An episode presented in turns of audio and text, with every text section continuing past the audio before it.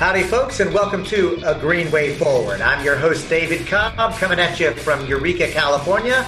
On the line, we have Michael O'Neill from Syracuse, New York. Howdy, Michael. Hey, David.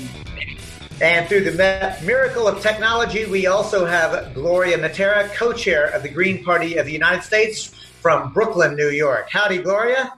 Hi, David. Hi, Michael. So, of course, uh, for those of you who are frequent viewers slash listeners of A Green Way Forward, you know that this is the time that we bring Gloria Mattera on once a month to uh, address your questions and comments directly to one of the co-chairs of the Green Party of the United States. So if you have any comments or questions and you're watching live on Facebook, drop those questions or comments into the comment section. Michael O'Neill will be uh, monitoring those and uh, sending those over to Gloria. Uh, we'll also have a couple of topics that we want to make sure that we bring to Gloria. Before we get into the conversation, I want to remind you that if you are watching live, please share this link on your own Facebook page or any page that you manage. If you are listening to us on a podcast, please forward this co- podcast to people that you know and like. Hell, even the ones that you don't like forward it widely so we can build this audience. And if you have not yet done so, go to the website agreenwayforward.org and make sure to sign up so that you can know upcoming guests, topics, etc. Gloria, I want to jump right in because there's a lot going on for the Green part of the United States. And one of them there, Greens are gathering to descend on Washington, D.C., April 1st through 5th for a lobby day. Tell us what that's about. Yes, thanks, David. Uh, it's going. It's, it's a, an initiative uh, organized out of members of the National Women's Caucus. Jennifer Sullivan in Florida, Green Party leader there, has really been the point person. And you know, this is something new for Greens, doing it nationwide. And so the there will be Greens going. Uh, they're hoping they'll eventually get at least one or two Greens from every state. Uh, that's starting to build. There'll be some things that people can do if they can't go from their state, but it's a focus on getting money out of politics. So they're talking about public funding only. And I think it's uh, really the theme for them saying that, you know, it's, we have a great platform. We have uh, awesome candidates, but there is that huge obstacle of corporate domination, of big money, lobbyists in politics um, when it comes to elections, and that the Greens want to go and speak up about that. And they're really doing a whole week of um, setting up visits to uh, their state legislatures. They're uh, having some a variety of different events. Um, there'll be something uh, at um, Busboys and Poets uh, one evening, evening on the I think the evening of the third. Um, uh, where people will have hear some speakers about that public funding of elections saves taxpayers money. Um, and the other thing is, Greens are going to be together. They're going to do a press conference on the steps of Congress. Um, they're going to have their photo taken. They're going to be uh, talking with one another. And I think this is really a wonderful initiative and not something you hear about uh, the Green Party doing that often. And you know what I think is really worth saying so many times. Uh, uh, the, the the criticism of the Green Party is where are you? Where are you? The answer is we're actually everywhere, uh, and we're doing things constantly, but the corporate media never covers it. One of the things that I think is really interesting is that you have a full week of lobbying in support of full publicly funded elections. In addition to that, there is an event at Busboys and Poets on Wednesday, April 3rd, uh, where I know several speakers will be there to talk about how public funding of elections actually saves taxpayers money. In addition to that, there'll be a press conference and they'll be engaged in some manner with Lee Camp and Redacted tonight on Thursday the 4th. So there's really a lot going on. Absolutely. And and I also think another uh, kind of byproduct of this is it's a very well organized, uh, you know, week of events. And I think that you know we can say about uh, Jennifer and the National Women's Caucus folks that are that started this off that they're um, they really know how to get their shit done, right? And this is really important. They're really organizing. It's not just uh, and we, as we know, rallies and protests are important, and Greens are often there, but this is something that is really uh, long in planning and very organized. And I think that these skills, uh, whether Greens want to jump on board this issue or they're able to participate or not, the skills that are being employed to do this week of lobbying and networking and coming together are important skills for Greens to look out for. So I'm really personally really excited, and I want to give a big shout out to Jennifer Sullivan of the Green Party of Florida for actually putting this together. Uh, it seems like she's the real point person on this. Uh, so way to go, Jennifer, to actually show folks that uh, there's actually things going on at the national level where the Green Party is going. And I got to say, it does bring me to William's comment, uh, who makes a good one. I think he says the Green Party seems to be the garden in which Democrats come for their newest organic ideas. Let's just cut out the middleman. Uh, so thanks for that, William, because it does seem to me the Green Party platform continues to be the most cutting edge idea, and progressive Democrats seem to cherry pick. But then have you noticed they always take out the more radical transformational part of it, like with the Green New Deal. Mm-hmm. Well, and also, uh, if we can just speak to this lobby day that's coming up, the the effort behind the lobby day is demanding full public funding for all elections, if I understand it correctly, which is a Green Party demand. Whereas HR one, this sweeping proposal or supposedly sweeping proposal to get money out of politics, is really just going to institute a matching funds program for both the federal primary and the general election for president and it's going to massively increase the amount of money that candidates can get through public funding, through matching funds. And it's going to move the goalposts on the requirements to get matching funds, basically in an attempt to keep Greens and other grassroots parties and candidates from ever being able to access them again, since we were able to access them in 2016. And uh, I would love to know Gloria's perspective on this, especially since H.R. 1 passed the House of Representatives on Friday, again, being touted by liberal and progressive groups as being a great victory. People not aware that there's this poison pill provision to exclude third parties and grassroots candidates from getting matching funds ever again.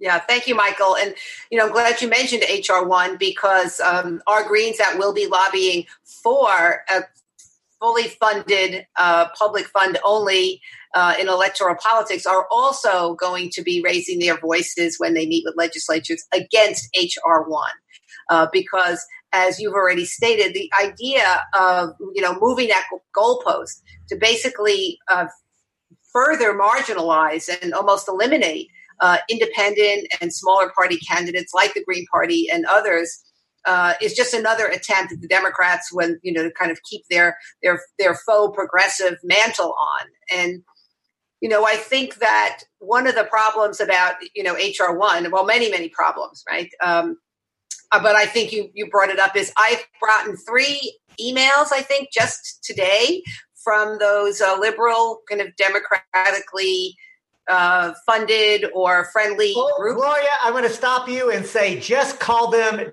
Democratic Party front groups because that's what they are. Okay, I got emails from those Democratic Party front groups. Um, telling me how wonderful it is that we have been able to pass in the House this sweeping electoral reform bill that the Republicans were trying to squash. Um, and you know, it's mind-boggling, really, uh, when when you think about it. But I think over and over again, what we see, and I'm, we'll talk about it, uh, you know, in the other topics uh, coming up, is that the Democrats come up with something that will get the liberals kind of all excited and, and feel good. Uh, but underneath, there's this hidden agenda. It's actually not, I guess it is hidden, as we said, over 500 pages. Um, you know, thanks to Bruce Dixon for, you know, digging up about the, the matching fund goalposts being moved. Thanks to uh, you, David and Michael, uh, discovering the possibility of the 5%, uh, getting 5% in the presidential election is also going to be something that may not, um, you know, happen anymore if this is passed. Excuse me. So, oh, to be clear, HR one attempts to abolish uh, the ability uh, to get those matching funds at five percent, which has of course been the the holy grail of alternative party politics uh, for the last twenty years. Yes, that that is true. It's completely, um, you know, the, the opportunity that the Stein Baraka campaign had to really work hard to get those uh, matching funds and you know be able to run a campaign that was visible um, and robust. You know that opportunity can be gone with HR one while the Democratic front groups will be touting uh, this wonderful uh, opportunity and you know voter choice and electoral reform. But of course, we know that many in the Democratic Party and the leadership, we see this in New York State and around the country, would like very much to have uh, rules and laws that will kind of squash uh, independent parties and parties like the Green Party because we are a threat, and we basically point out that they are, you know, kind of um, kind of bullshit. Sorry, that is no, no. real talk, Lori Mattera. In the spirit of that real talk, uh, Rick writes in with a pretty hard question that I'd like to pose to you. Rick asks, one of the criticisms of the Green Party is that they are somewhat disorganized. Can you speak to that? Well, that's it. That is a big question, Rick, and uh, a legitimate question to ask. Remember, uh, on the national level, we are, um, you know, a federation of state parties. Uh, our national party is is not. Um, there's not a hierarchy there telling people what to do around this uh, the country. So each state party has their own autonomy. They organize in the way that's best for them. Uh, many state parties are um, held captive by the onerous and undemocratic uh, uh, rules in terms of electoral law, which are different in every single state. Um, so I don't know if disor- saying the Greens are disorganized um, is a is a sweeping uh, criticism. I think that there are instances where people say I went to a Green Party meeting and I wasn't really sure what was happening. But you know, there are there are many barriers. There's a blackout in the corporate media. There is um, red baiting of our candidates. There's, in, in, addition to the electoral laws. And, you know, I'd be happy to talk with you, Rick, if you are in a particular place and want a bit more information about the Green Party in, in your area. But I don't think that we would like to say our party is going to disorganize the whole. And I think this lobby week is a great example of long term planning and a very organized attempt to be able to accomplish uh, what we Greens think is really important, which is getting all the money, corporate money, out of politics. And if I can just leap in, because uh, I just want to say when Greens achieve victories like pushing a Green New Deal into the mainstream, or in New York State, for example, a ban on fracking, when a lot of the liberal groups were just calling for a moratorium.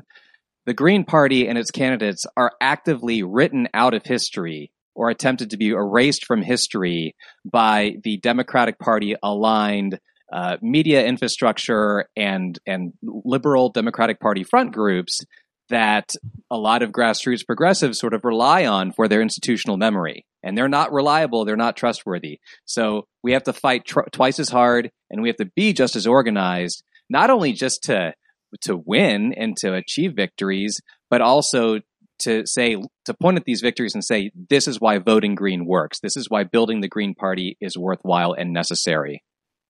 Thank you for that michael and gloria for your response as well. And i'm going to take uh, the question head on rick and tell you this. When you look at the structural barriers against the green party and that is uh, denial for access to the ballot.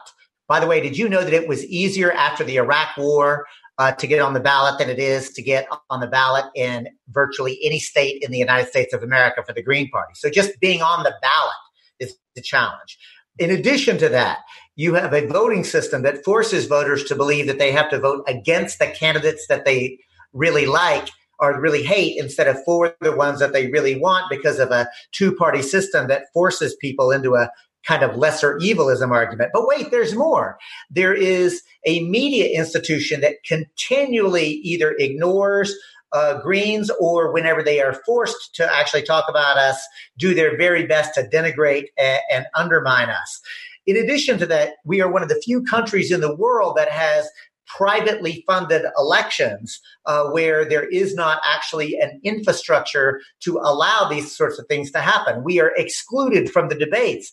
The reality is that the system is not just to designed to prevent the Green Party's success.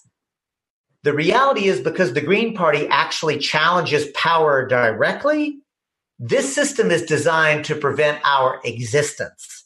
And the fact that we not only exist, but have elected thousands of people to local and county office, the fact that we have been at the forefront of bans for fracking, to, we have been at the forefront for pushing the Green New Deal forward. I would tell you, actually, that's a testament to not only how well organized the Green Party actually is, but how tenacious we are. Because frankly, most people knuckle under to the Democratic Party onslaught and we stand strong. So I'm proud to be a Green and I'm actually proud of the success record that we've had. And I do, I do want to shift also because there's something else that's coming up that's really exciting, and that is an eco socialism conference, Gloria, uh, that you and I and others are helping to organize. Tell us about that.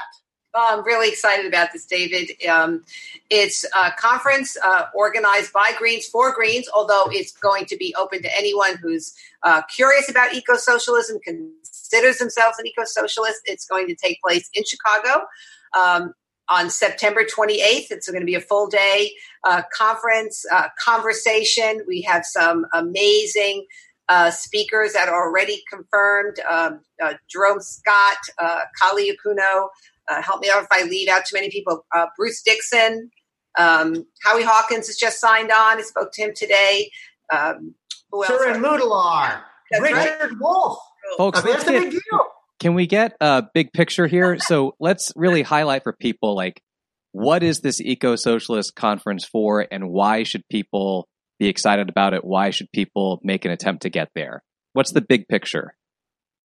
The big picture uh, to me is that first, we've talked a lot about the Green Party and their eco socialist plank. Um, that we're really highlighting, we're challenging capital, we're calling ourselves anti capitalist. But that's a conversation that really needs to continue in the party. Uh, we think that this is an opportunity for us to really kind of talk about that, how that, you know, the bigger umbrella of eco socialism connects uh, to our four pillars, how the Green New Deal fits in that. Um, and it's an opportunity to have not just Greens talking to one another, but other people who consider themselves eco socialists. I'd like to you know, acknowledge Rick Wolff in terms of his work around worker co-ops as a, as a Marx, Marxist economist. And it's an opportunity really to deepen our understanding and then to be able, I think, to translate that uh, to our candidates in our platform and out into you know the, the general public where i think people are really looking to socialism, eco socialism, as a system that's really going to uh, make a difference in whether you know whether we live or die on this planet. So I'm going to actually take a moment to really drill down there on Gloria's last comment. I am convinced that we had a very small window that is closing even as we speak to completely transition and transform our social, political, and economic institutions away from one of extraction, away from one of oppression, away from one of domination, towards one of cooperation, collaboration, kindness, uh, and love. And I think that the eco socialism is the only way forward. And the fact that the Green Party is taking that on and is willing to say, we're going to take the best of socialism and the, the commitment uh, to social justice and the commitment to deep ecology and the interconnectedness uh, of life itself and merge them together into a new paradigm. This is transformational. It is truly revolutionary. Uh, and so, Michael, what we're saying is we need to be comfortable normalizing as Greens the call for genuine revolutionary transformation and to be concrete about it. So we'll be talking about things like participatory budgeting. We'll be talking about things like public banking. We'll be talking about things like creating and cultivating worker owned cooperatives. Uh, and that's why having Kali Akuno from Cooperation Jackson as part of this conversation is super exciting to me. Now, this is actually uh, relates to a comment that we just got.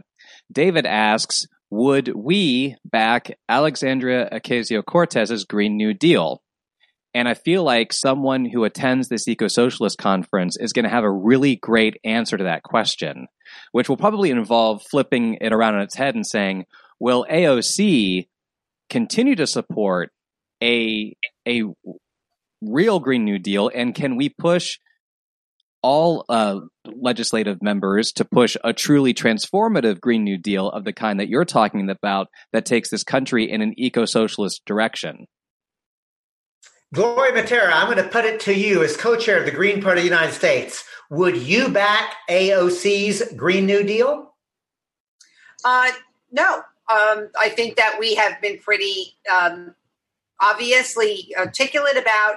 There are some good things. Uh, there are some good components in what she's brought up. Uh, but the real green new deal uh, as we've talked about on this show as we've talked about in many different ways is the green party's green new deal where we're talking about how we're funding this um, you know massive in government investment uh, in not only creating jobs but really uh, dealing with the climate crisis is cutting the military budget by 50% doing a lot of the real work. Uh, and you mentioned earlier public banking, uh, having a full economic bill of rights.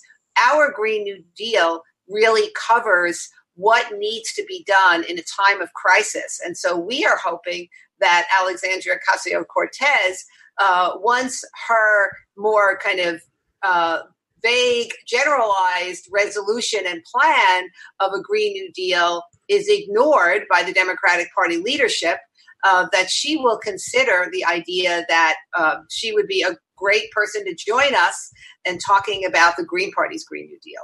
So, to put it another way, it's not about AOC's Green New Deal or anyone else's Green New Deal. It's about a real Green New Deal.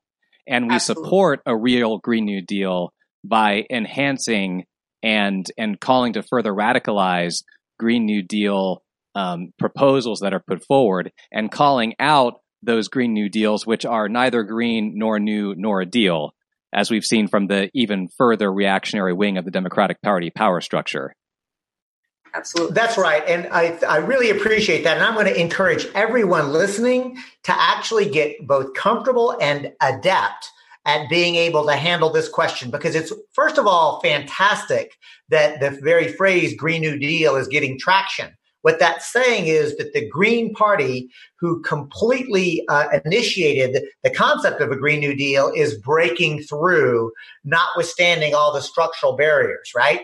But there really are three so-called Green New Deals. There's the real Green New Deal or the Green Party's Green New Deal, which calls to completely transform economics it calls to completely restructure U.S. foreign policy away from empire uh, and completely dismantle the military industrial complex and literally democratize the economy as we address the climate crisis uh, with mitigation efforts. That's the real Green New Deal. Let's acknowledge that AOC's Green New Deal actually does a very good job of many of the climate uh, crisis mitigation efforts. But it does so without challenging capitalism. It does so without even mentioning the military and industrial complex or the empire. And it's worth pointing out the U.S. military is far and away the biggest producers of any greenhouse gases uh, on the planet. So AOC's version is good, but certainly not what is needed. And lastly, as Michael O'Neill said, the third Green New Deal is neither green nor new nor a deal.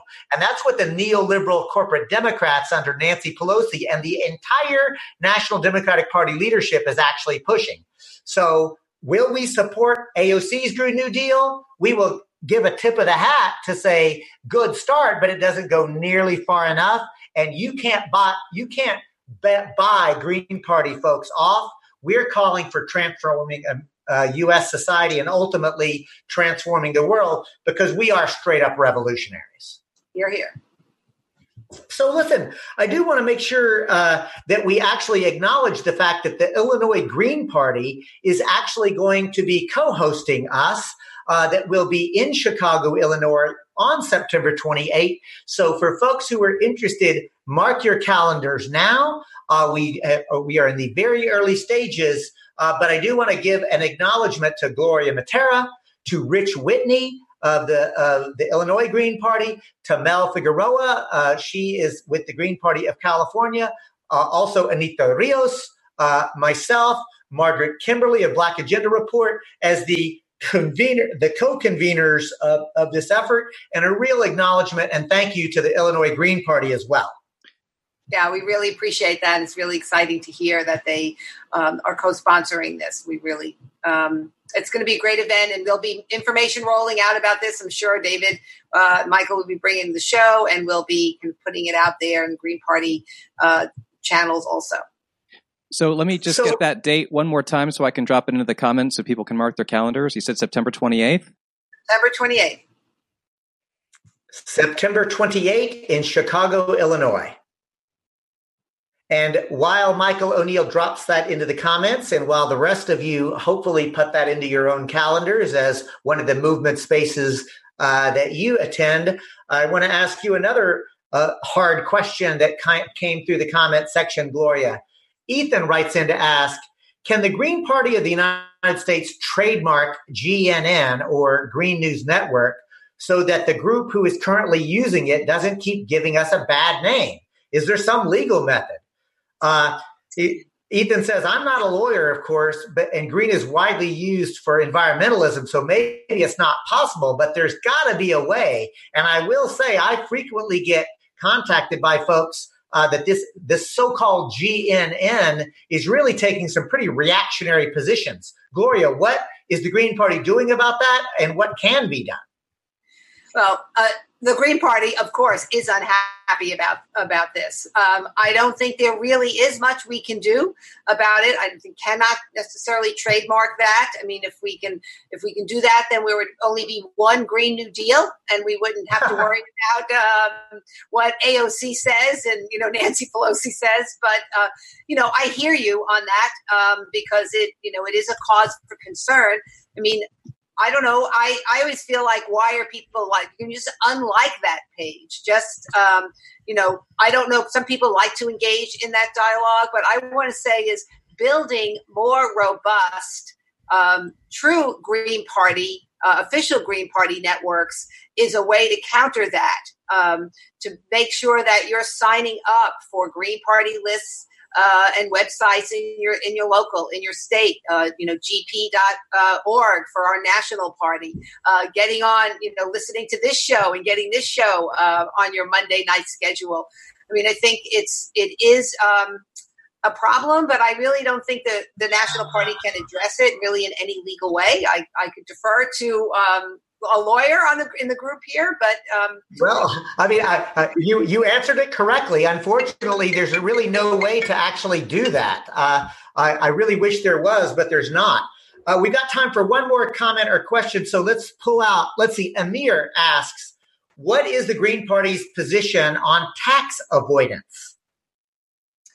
You know, so talking about tax avoidance in the way, let's say, the War Resisters League has made that um, a signature of theirs, which is, um, you know, re- tax resistors, I would call them. Um, you know, I don't know if there's an official position in the National Party platform around that. I would say that uh, when uh, we are fighting in the revolution, that I think any means to uh, continue that battle is important. I admire the War Resisters League. In fact, you know, a, a very uh, close member of that uh, to, is a friend of mine and a neighbor. He's been doing it for many years, um, and it's you know often a, a, dicey experience for him.